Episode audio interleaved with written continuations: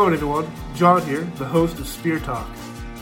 You might not know this, but before I record an episode, I like to break a sweat. And I do that using the Chop Fit. Over the course of the past year, the Chop Fit has allowed me to lose weight, tone up my body, and feel even more amazing about myself. A feeling that you should all feel about yourselves as well. If you use this code, SpearChop10, you get $10 off your order. Once again, use code SpearChop10 for $10 off your Chop Fit order. It'll change your life. Thank you. How's it going, everyone? John here, the host of Spear Talk, and today we're welcoming the incredible Hakim Isler. Uh, Hakim, aka the Black MacGyver.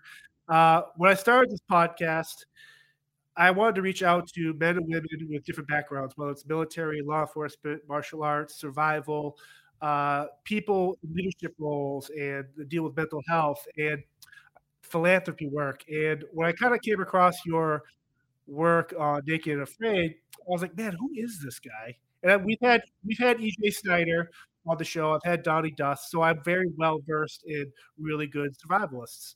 Uh, and I was like, I gotta dig further here because there's something about this guy. You you literally cross off every category, uh, all the way down to some incredible philanthropy work. Combat veteran, author of two incredible books, martial artist, survivalist. Man, Hakim, it is awesome to have you on here. Well, thank you. I appreciate that. I really do.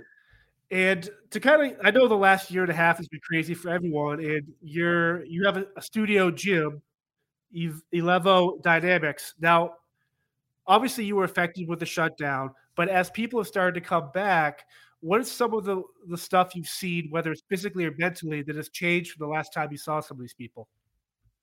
Um, so we were a little bit different in the sense that we weren't really shut down for long. Um, we started the Zoom classes like a lot of people did, but uh, very early on, about two months in, we were able to kind of open back up.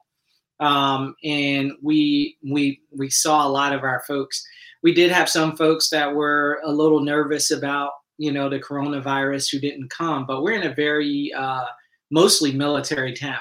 Um, so a lot of people here are very uh, hard charging uh, type individuals. So those people were still going out and doing stuff.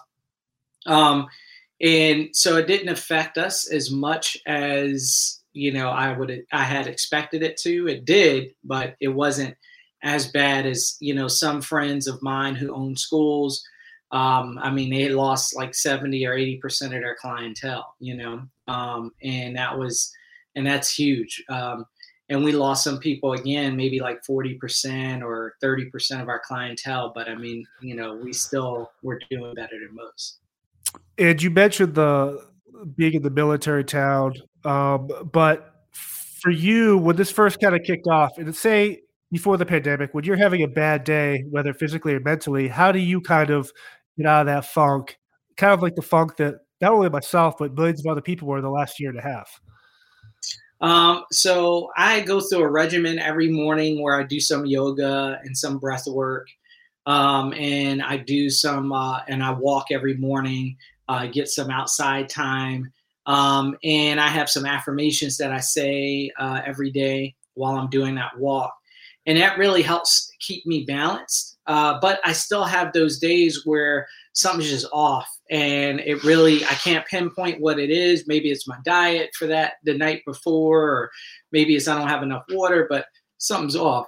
And the way i normally deal with that when i have those days is that i try to just spend a lot of time outside getting some fresh air um, staying off of technology anything that stimulates me um, in a way that i'm not able to be very mindful um, of what's happening and you know facebook and instagram and these things can kind of yeah. steer you in the wrong direction and keep you from really and get you more uh, anxious um, and so one of the things that i think people are un, are not used to uh, which is very evident right now is the ability to to have self-care to pay to care for themselves outside i mean there's uh, people are, can be physically fit or they can do like sports but you know self-care goes so much deeper than that and so being able to really sit down and be with yourself mentally and emotionally um, is something that I suggest for, for a lot of people.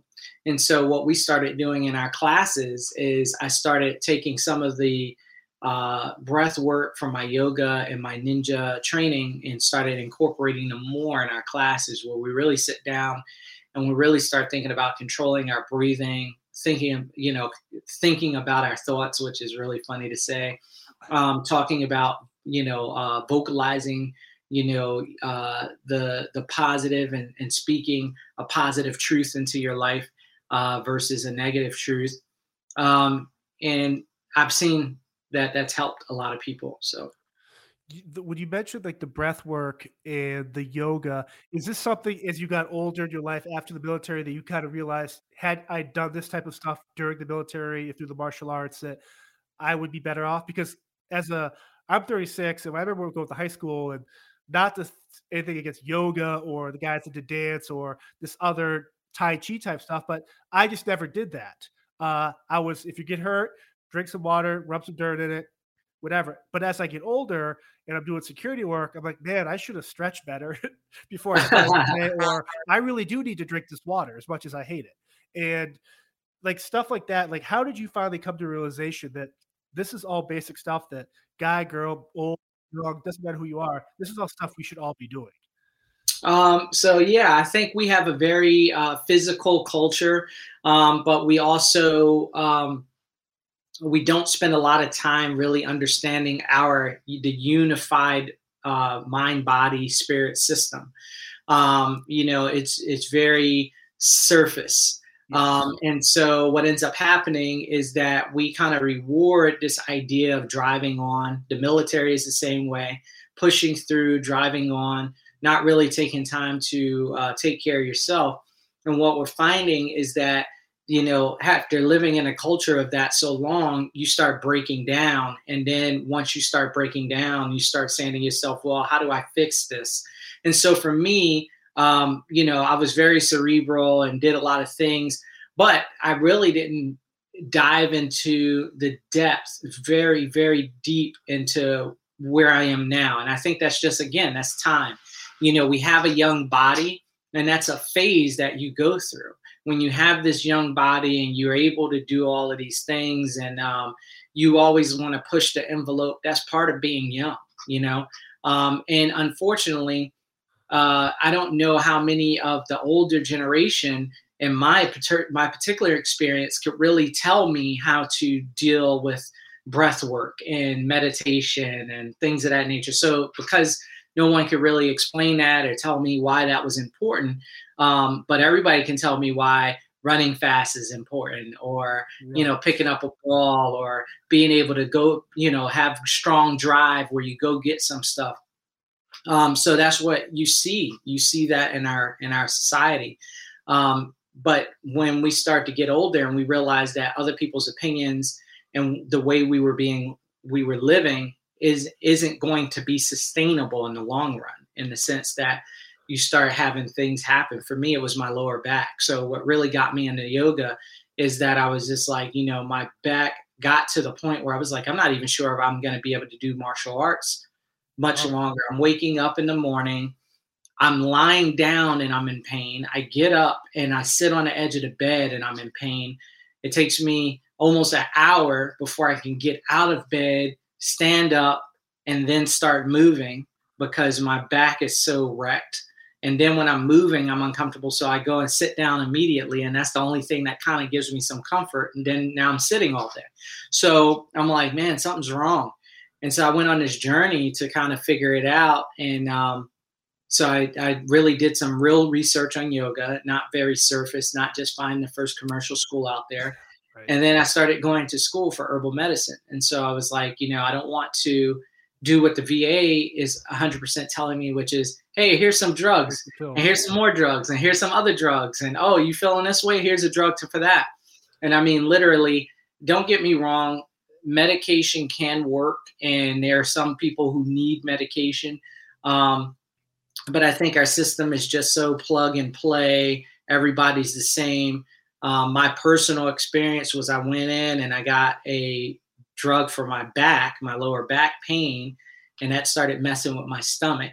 and so then they gave me a drug to counteract counteract that.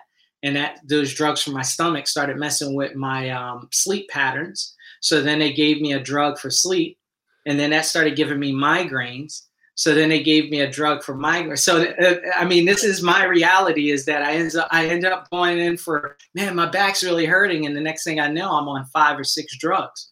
Um, and I was like, this can't be an answer. So in my personal life, I'm happy to say that through meditation and breath work and yoga, as well as my herbology, um, I've been able to kind of to deal with all of that, and I'm I'm in really good condition now. It's it's cool that you brought up the VA stuff because my CEO is a retired Marine and he goes to the VA for different stuff. And like you said before, it always be take a pill for this, this issue, and then take a pill to cover this. It's just a never-ending circle, like you discussed. And he basically said, "Hey, I'll get what I need if there's something I actually need for my health, something I can't do, but the same medication you're giving me, I could walk out with a horse, take the horse out of the paddocks and ride the horse, or I could go for a walk or do something outside, cut the grass by myself on a tractor where I'm getting the same stuff I'm supposed to be getting as opposed to just getting fed these this big pharma, take this, take this, take this. And so uh, kind of like a follow-up question to you.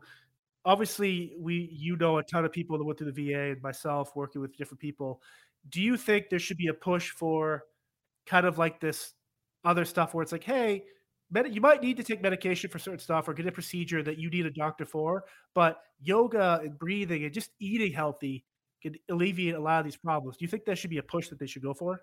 Yeah, I think so, and I think they've been trying, uh, but I, I I don't think there's it's there are enough people in the system that really understand it. So you know, you have if I go to um, uh, if I go to become a medical doctor, and um, and I am under I understand medication and pharmac in pharmacology, then, then that's what I'm going to rely on. So, but then you start talking about this breath work and all this other stuff, and I don't really understand that, then I'm not going to really recommend that. So, the more people we can get into the system that really understand how these things work, because breath work is a science yeah, I can tell you to breathe all day. Calm down, breathe, John. Just breathe, just breathe. Yeah, but okay, well, I am breathing. I'm just breathing really rapidly because I'm having a panic attack, right? But breathe, just breathe. Uh, I am breathing, you know. so, but let's talk about well, how do you breathe? Where should you breathe in your body? What you should be thinking about? What is it doing in your system? Um, and now we really have a science, and that science is something that people can believe in um, versus just saying, oh, yeah, all you got to do is just sit down and breathe, which is not something that a lot of people can just believe in. And therefore, uh, without belief, uh, without know how, and without belief and being able to explain that what's happening to people, then there's no faith in it.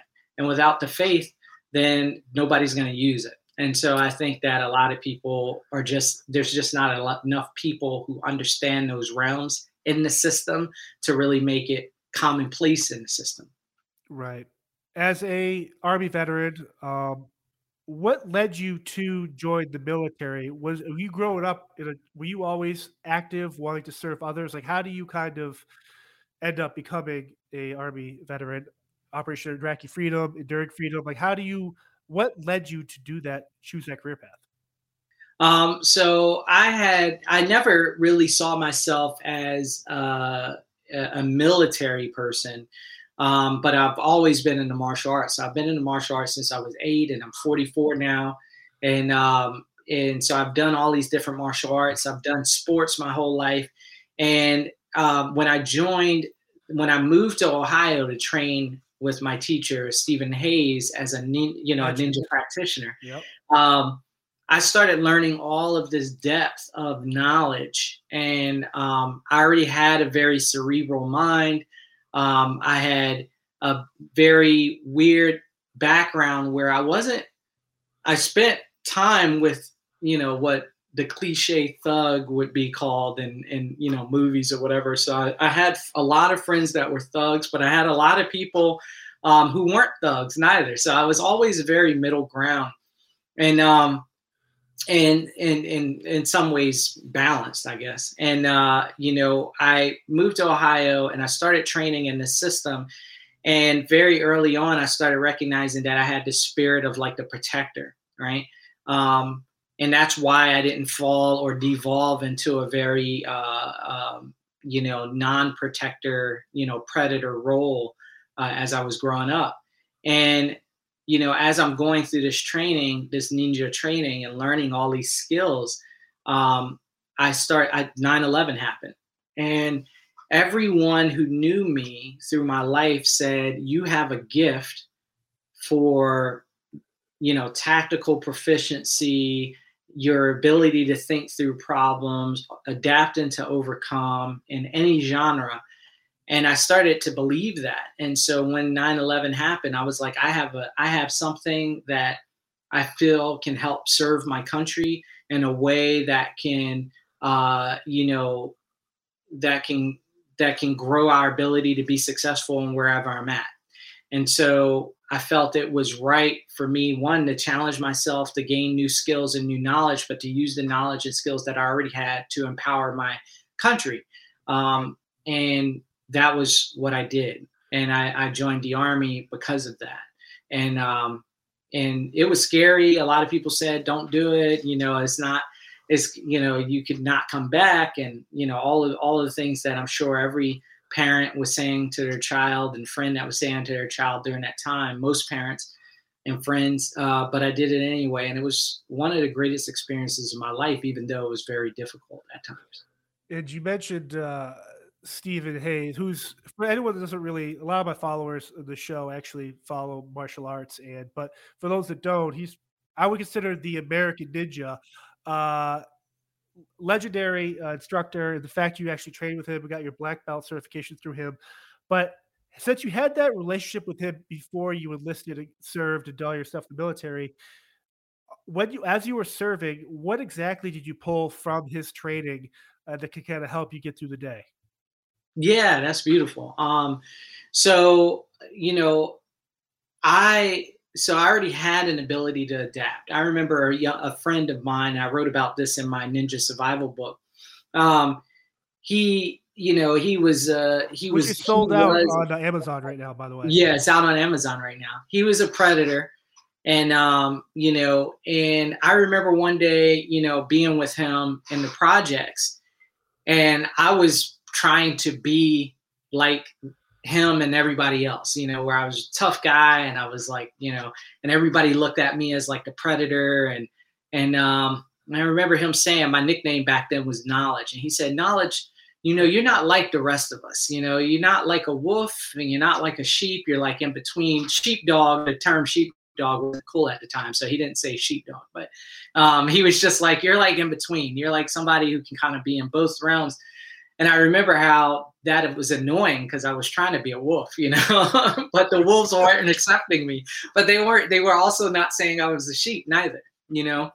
So I go off and I learn. So I always was an adapter, and I go off and I learn this ninja martial arts. And you had these people um, who were these adaptive people who were living in a very tumultuous time um, who were who were able to blend in with the environment and become different things. And and so it just kind of really fit with me well. And when i joined the army it allowed me to do that uh, very well. Because i think you know you could be the hard charger you know um, you know guy. You could be a person that the army eats up and spits out as well. There's a lot of people i saw going through basic and different training that just couldn't cut it you know um, but then it was something about being in between that really worked in, to my advantage.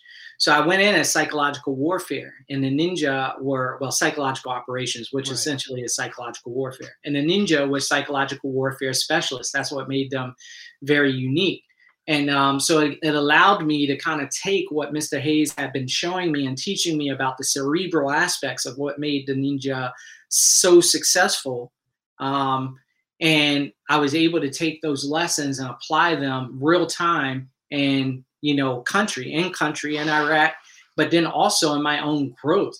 You know, being able to make connections, forge alliances, things of that nature. I mean, I wrote my book, Modern Hand to Hand Combat, which is also on uh, Amazon, while I was in country.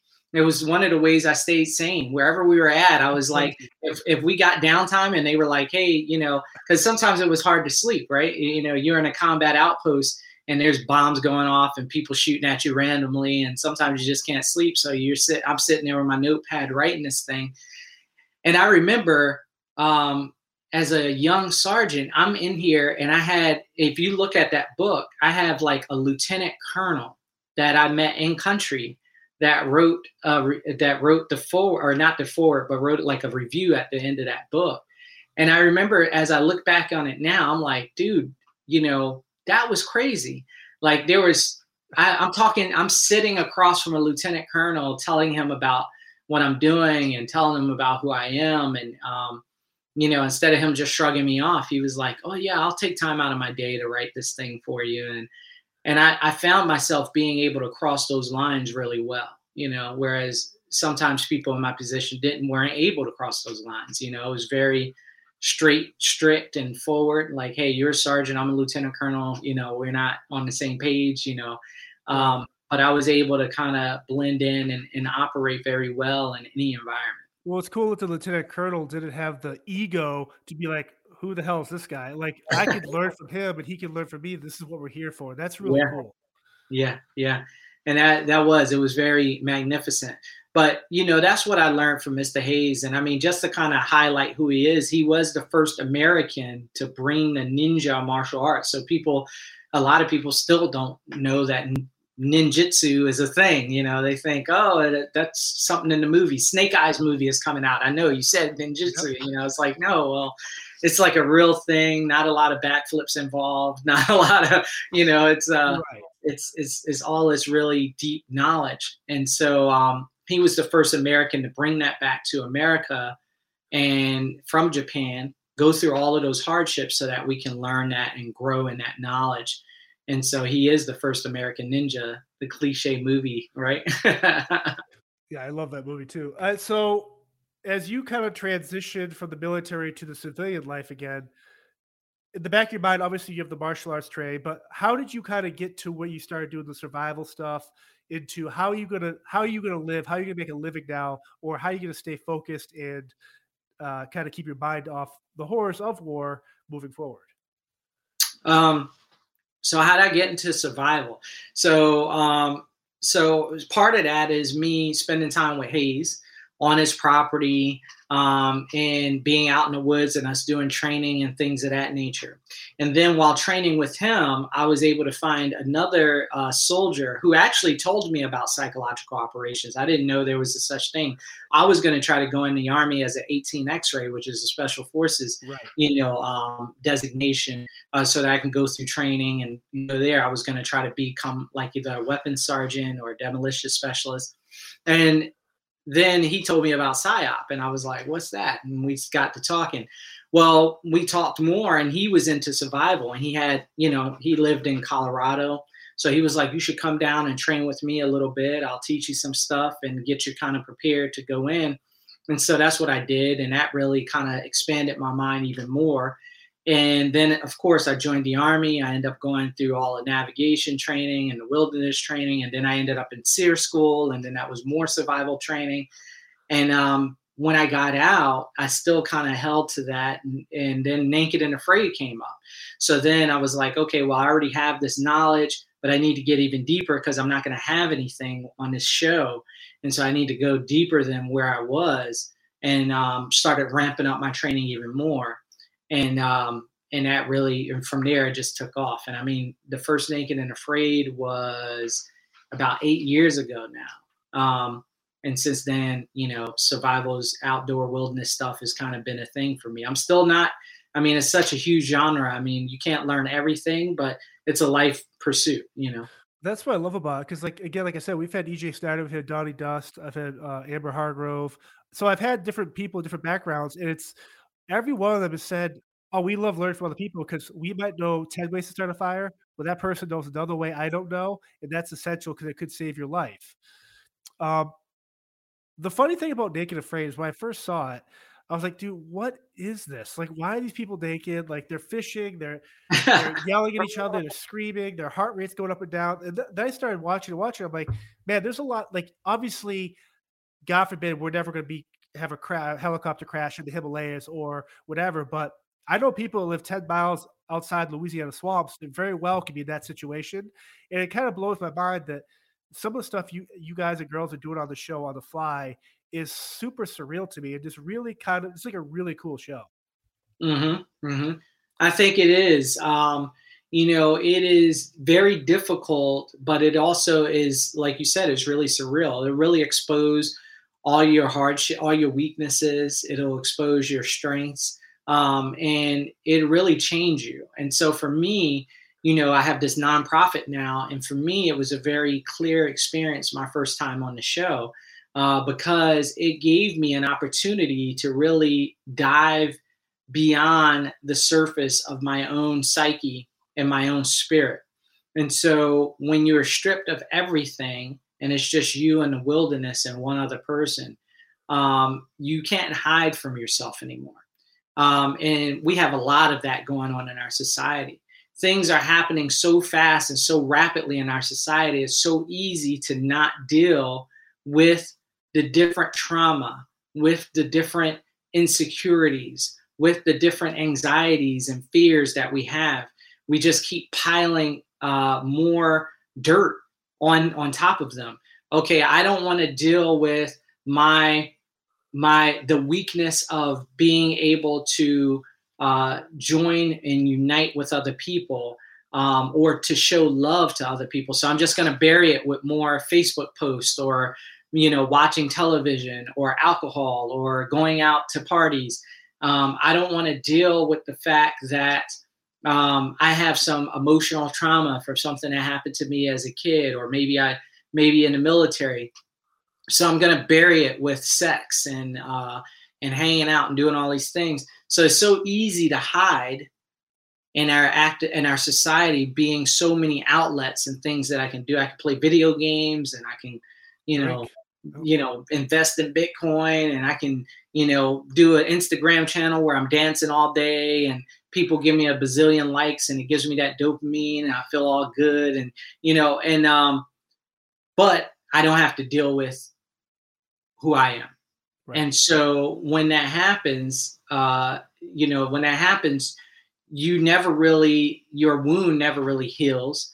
Your injuries never really heal um, and at some point they surface and they can blow you out of the water. And I think that's what we had happen with this whole thing with the coronavirus, is that people had all these issues that they weren't healed from or they didn't know how to handle, and now all of a sudden they can't hide as much as they used to, right. and uh, now they're unleashing themselves. That for me happened in Naked and Afraid, the first one.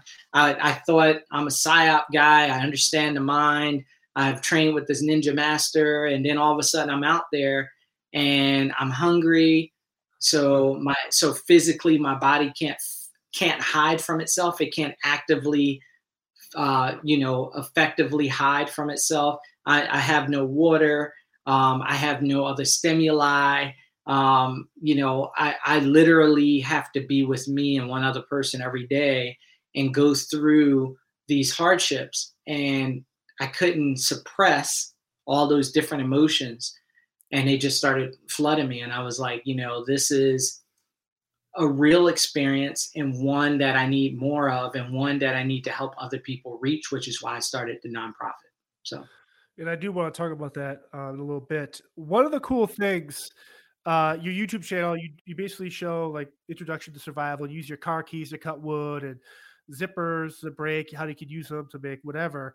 Uh, but you also show and talk about breaking a piece of wood and using it as like a self defense, which when I look at that, I see like the Filipino martial arts, uh, Eskrima. Is that something that you picked up through Stephen or something that you kind of, as you adapted to using a broom handle as a self defense mechanism to kind of grow and learn from that type of martial art? Yeah, I think so. I always tell people, I think, you know, the way I look at the ninja martial arts, To-Shin Do to be specific, um, is it is my operating system. If I'm a Mac or if I'm a PC, my operating system is To-Shin Do. Just like in Mac and PC, it might be OS or yep. or it might be Windows or Microsoft. Sorry. Um, so my operating system is ninjutsu.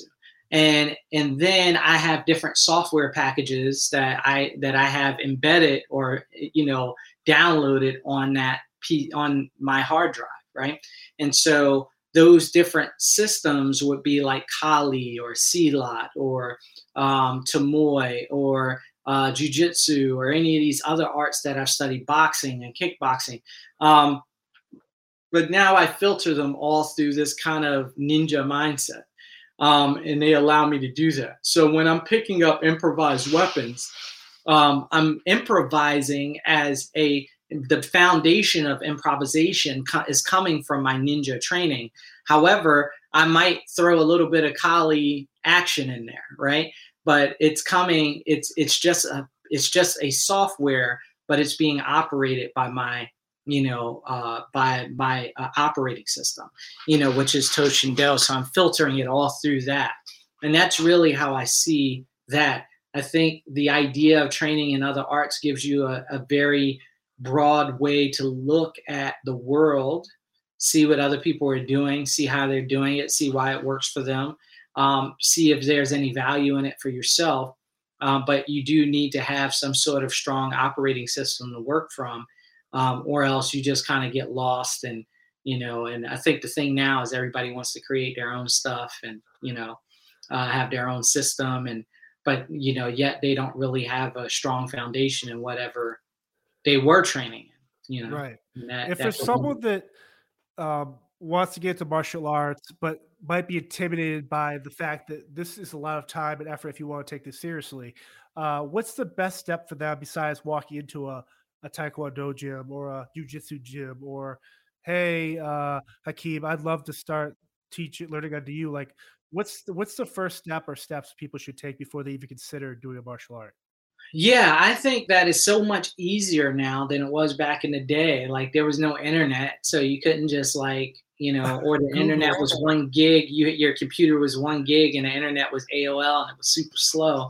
You know, um, and then uh, or and you had Mosaic, which was like the the yes. web browser that that became like Google or whatever these other things are. Um, so you had this ability you didn't have this ability to kind of like dive deep. You had to like go to the library, read a bunch of stuff, eh, or you just walk into a school and just randomly find a school. Now it's too easy and people still don't do it. You know, do some real damn research, you know, go online, um, really look at the school, try to see what you feel, you know, watch some YouTube videos, see what you feel makes sense for you and your life and what you're looking for and then really go out there and um, and see it. You know, there's like a kid walked into my uh, dojo yesterday, and he happened to be downtown.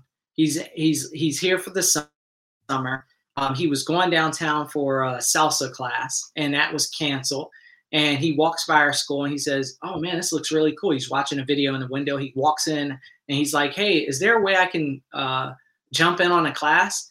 And I was like, oh yeah. I was like actually we got the next class you can jump in. So he was like okay let me go talk to my ride. So he tells his ride he needs an hour and he jumps into the next class and he tries it out and he gives it a shot and then he walks away and he may and he's coming back again to oh. do another class. So it's like you it's so easy now for you to either, just go try it and see if it's what you're looking for.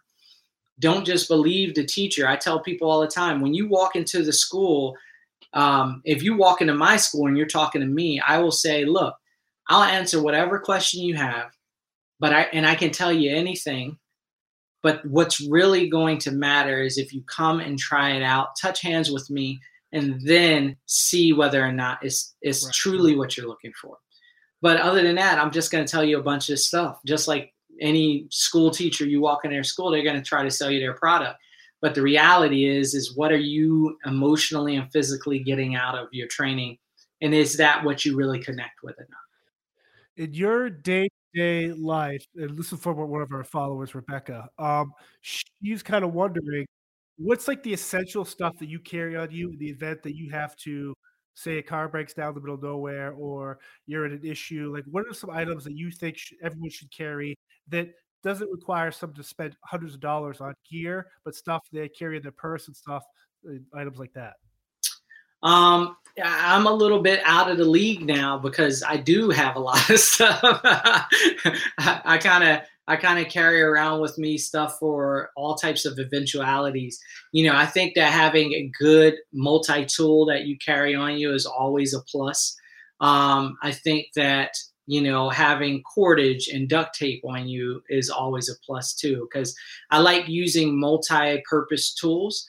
Um, I also think though that don't get spoiled you know um, really think through some scenarios in your mind as to how you do me and a, me and one of my closest friends he's uh, he retired a few years ago out of special forces um, after like 28 years of service wow. and he uh, he and i always debate on the same topic right this dude carries a, a key hidden in his clothes for handcuffs he's got like wire. He's got uh, lock picks hidden in his uh, collar. He's got a gun on him at all times, you know. And and every time we go somewhere, and he's like, "Hey, do you have a gun on you?"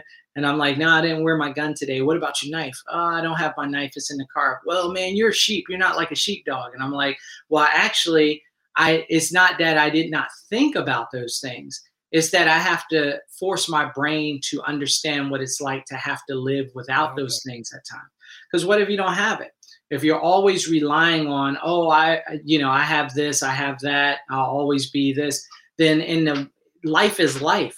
There might be a time that it doesn't work or you lose it or you can't get to it. And because you've never thought through what it would be like to not have those items then you have no answers. My di- the difference in the way I think is say, let's have answers. Let's brainstorm. Let's sometimes put ourselves in situations where I go out and I say, man, oh, this guy's getting really aggressive with me, but I don't have my pistol on me. Okay, well, it's cool. That was a good little scenario. What would I have done if X, Y, and Z happened? Right. Or if there was like this road rage event, you know? And now I start thinking through processes that will allow me an opportunity to be uh, able to overcome certain scenarios. You your mind is your greatest tool. It's the one thing you will never be without unless you're dead, right? Right. So always think, have some items, but always brainstorm what it's like to have to deal with life without having those items.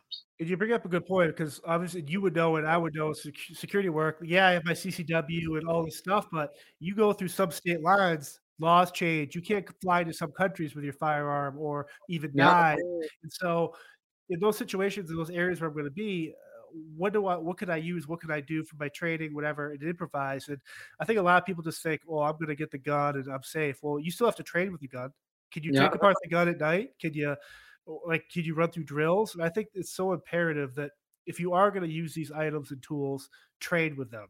Yeah, it's, yeah, and uh, people don't. People, it, it's easier. Well, it's, it's it's there's three levels, right? The first level is one you have to recognize and believe that um, things can happen. So I'm gonna prepare. The next level is you have to actually prepare. You have to get some stuff, right? And then the third is that you have to train with it, right? And you have to uh, really put yourself through some paces. And people don't do that. I've had I have personal friends in my life that uh, always talk about survival and being ready and being prepared. And I, they ask me stuff and I tell them stuff. And for years now, they still and they still don't have the things that I had suggested. Hey, get some water. Make sure you have some water in the house. Oh, okay, yeah, that's that's easy. And then yeah, and then five years later, they still have no water, and you're like, well, uh, do you believe what I'm saying or do you not? If you truly believe in what you're asking me advice for, if I tell you then and you say it's easy, then it's nothing for you to go to the store the next time and pick up water, right. unless you really, really don't believe in it. Somewhere in the back of your mind, you're still saying, well, you know, you're stuck in that normalcy bias. You know, I'll turn on the sink and the water will come out, and you know, I'll turn on the, I'll flip the white light switch and the light will come on. Um, so you're still not really preparing yourself properly for that. Now you've put yourself out there with a couple of books: Modern Hand-to-Hand Combat, Ninja Survival, but you've also put out three kind of training uh, type class things like structures, whether it's the assailant countering tactics, battlefield proximity combat, or hands-on subject strategy strategies.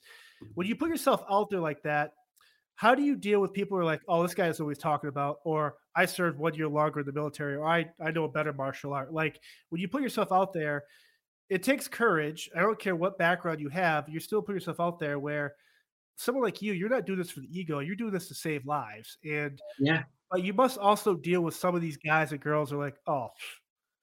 And so where do you get the confidence or what advice would you give someone who has something they want to share that could save lives but doesn't have the confidence to do it like you did? Yeah.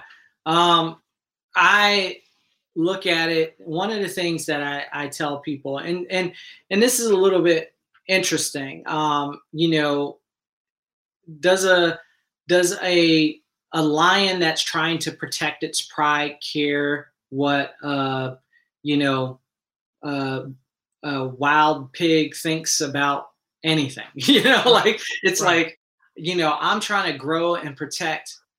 When I say my pride or my tribe, I'm talking about everyone. Right. You know, and so when somebody comes and wants to voice an opinion, if you look at my YouTube channel, there's people all day saying this is BS or that's BS, blah, blah, blah. But they don't have a YouTube channel. Uh they don't have anything. They're just talking. And so I don't have time for that. And I'll, I'll always show compassion to those people um, because maybe they need to be acknowledged in their life. And so, but I'm not going to argue with them. So sometimes I'll say, thanks for your feedback, you know, and that's that. Um, I'm going to show you acknowledgement because you're a human being, and it's obviously that's probably what you're looking for. Um, so maybe I'll be the person that turns you around and gives you the acknowledgement that you need. But I'm not going to spend a whole lot of time arguing with you because you're not part of my mission plan, right? Um, you know, it's not my mission to be able to, you know, argue with you about what technique works and what technique doesn't work.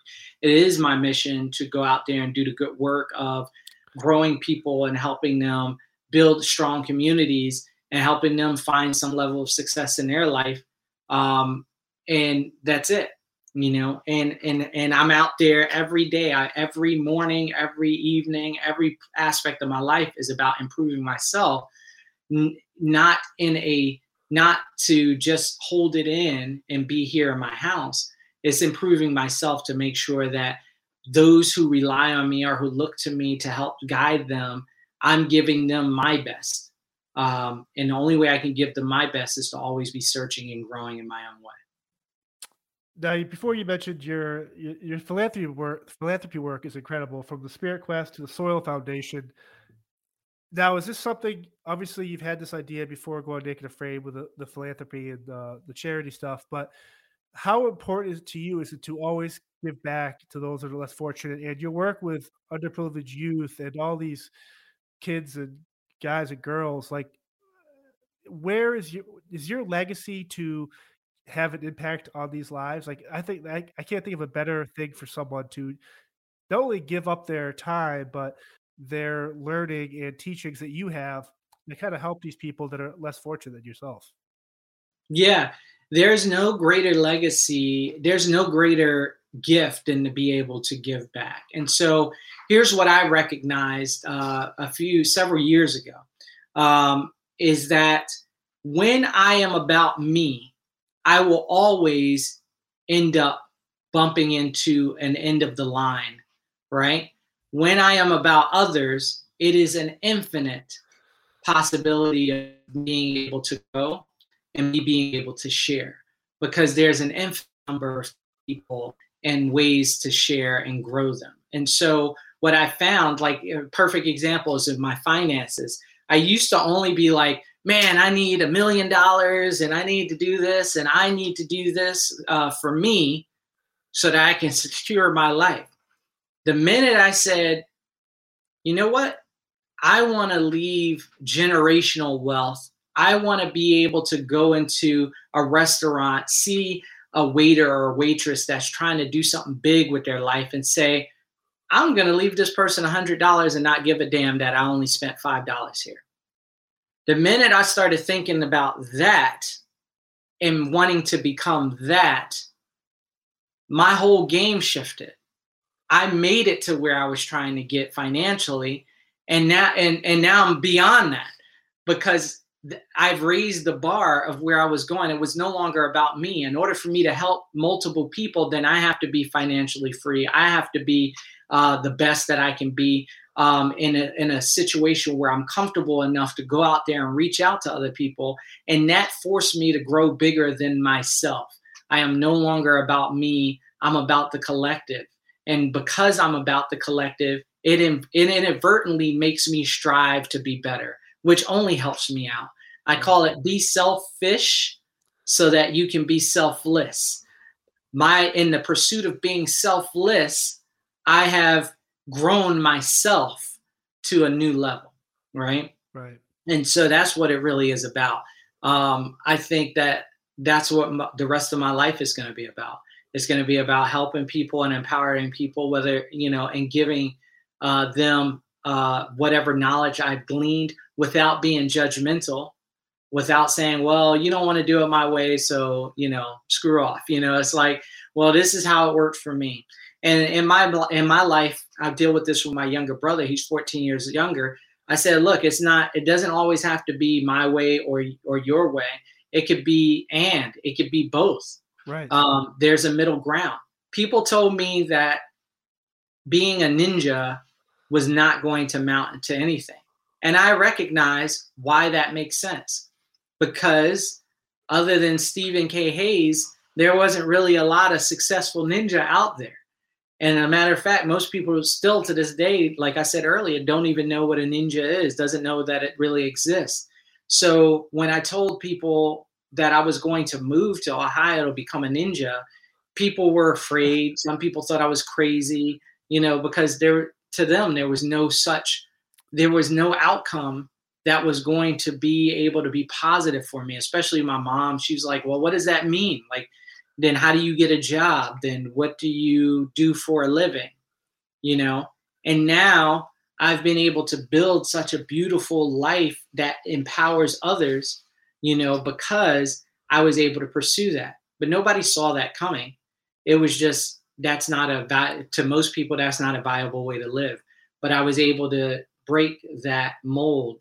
And so i can't always see for like my younger brother what his path is going to be. So i don't say hey, this was my way and it's the only way that works because I had these experiences. Because you because the reality is is that each person may be the person that breaks the mold. Each person may be the person that changes the game, like an Elon Musk, like a Nikola Tesla. You know, you can't do this is impossible. This uh, there's no way, there's no outcome that way. No, that's your world. That's your belief and it may not work out for me in my world, but I also may be the person that breaks it. And the only one who's going to figure that out is me. The interesting thing, it's funny you brought it up for the the, the whole ninja thing. Growing up, all Hollywood TV, it was always if you you had to be Asian and you had to be throwing ninja stars and running on roofs and fighting Wolverine and all this stuff. So for someone that's ignorant, and I think a lot of this comes from ignorance about the martial arts, It's like, oh, it's it's an old white guy. What does he do about a ninja? Or it's a black guy. What, he's not a ninja.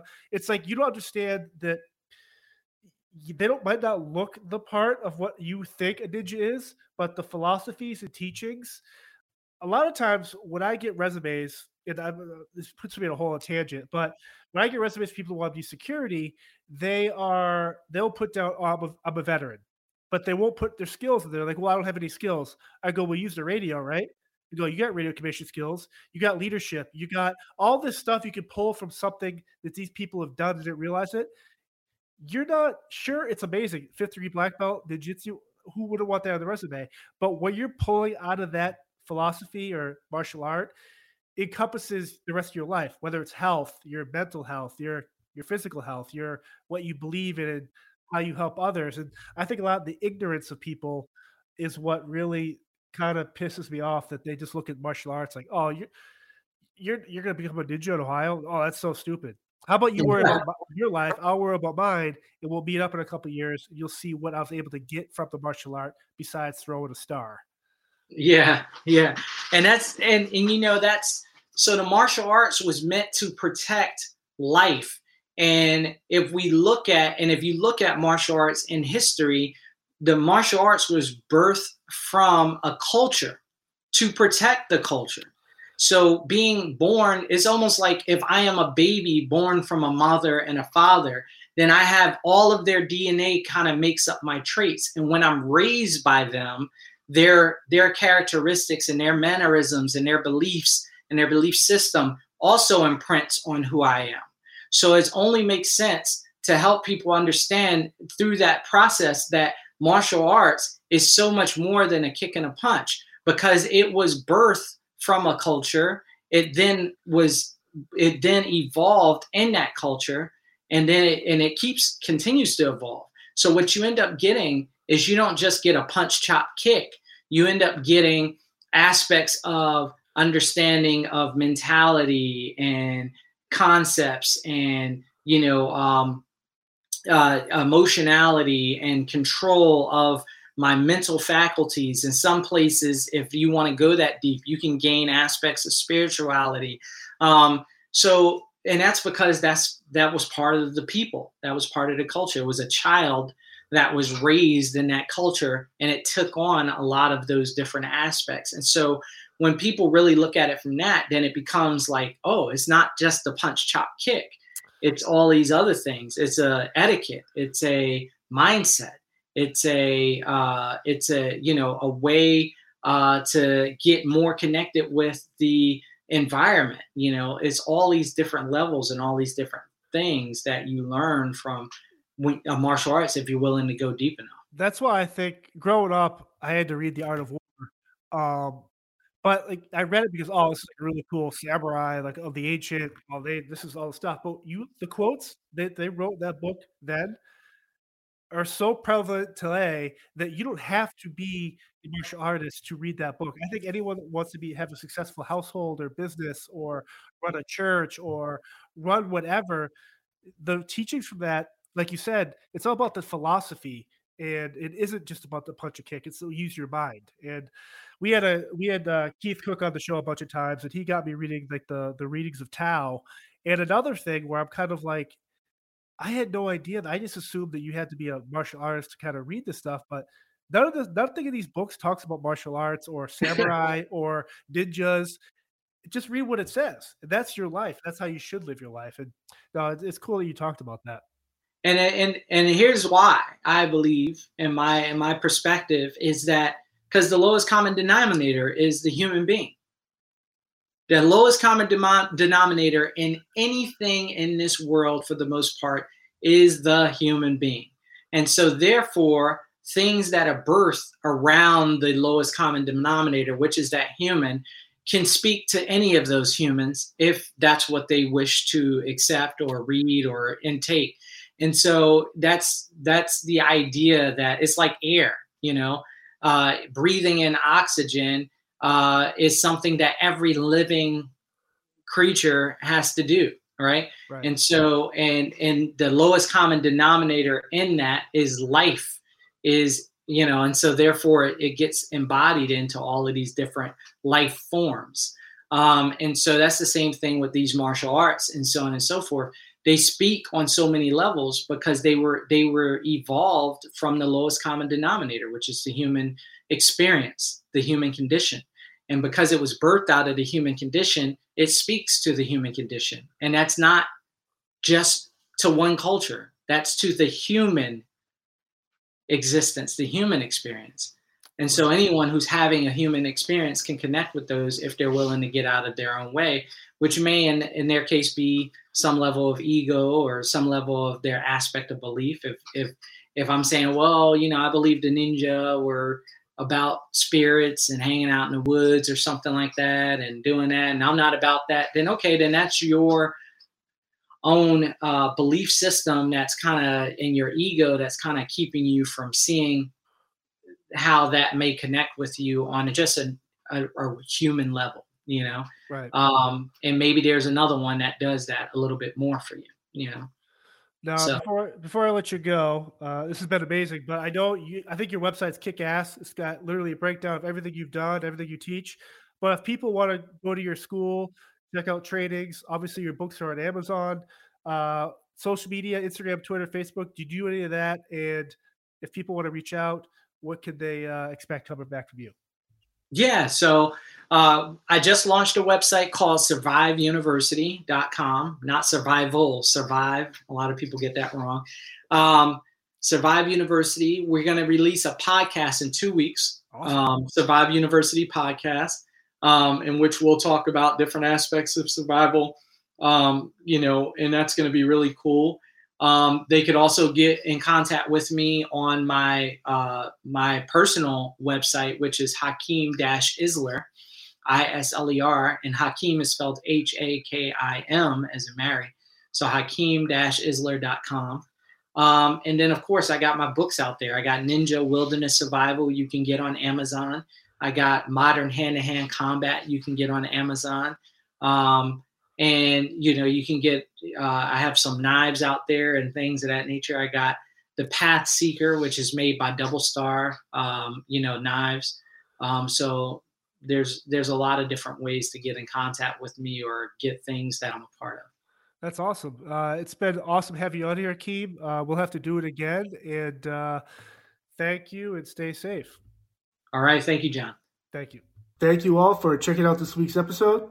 Once again i'm john if you liked what you heard and saw today, subscribe to our YouTube channel, find us on Instagram, Facebook, and Twitter, and check out our brand new merch store with hats, coffee mugs, t shirts, other cool stuff coming down the pipeline. Again, thank you all for support. Be safe and see you next week.